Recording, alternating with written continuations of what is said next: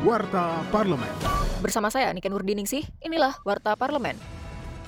Wakil Ketua Badan Akuntabilitas Negara DPR RI, Anis Biarwati, meminta pemerintah meninjau ulang pemberian insentif bagi kendaraan bermotor listrik berbasis baterai. Diketahui pemerintah telah mengucurkan insentif yang tersebar di berbagai sektor, mulai dari perbankan hingga industri asuransi. Menurut Anis, kendaraan bermotor listrik berbasis baterai, khususnya mobil listrik, masih tergolong sebagai barang mewah bagi masyarakat Indonesia pada umumnya.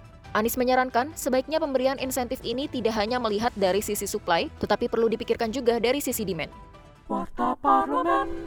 Ketua DPR RI Puan Maharani mengingatkan TNI dan Polri bersiap menjaga keamanan masyarakat serta lalu lintas selama perayaan Natal dan Tahun Baru pada pemerintah juga TNI Polri untuk bisa menjaga keamanan menjelang Natal dan Tahun Baru juga bagaimana kepada semua stakeholder untuk bisa menjaga lalu lintas jika eh, seperti yang disampaikan oleh pemerintah bahwa akan ada jutaan masyarakat yang kemudian akan melaksanakan eh, pulang ke kampungnya atau melaksanakan libur Natal dan Tahun Baru dimulai pada minggu ketiga bulan Desember.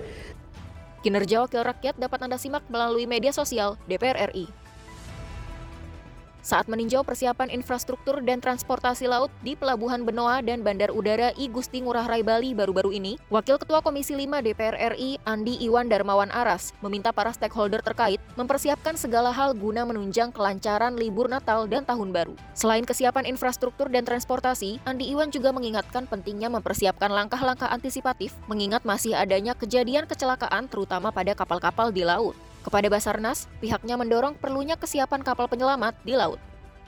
Televisi Radio Parlemen. Demikian Warta Parlemen, Produksi Televisi dan Radio Parlemen, Biro Pemberitaan Parlemen, Sekjen DPR RI.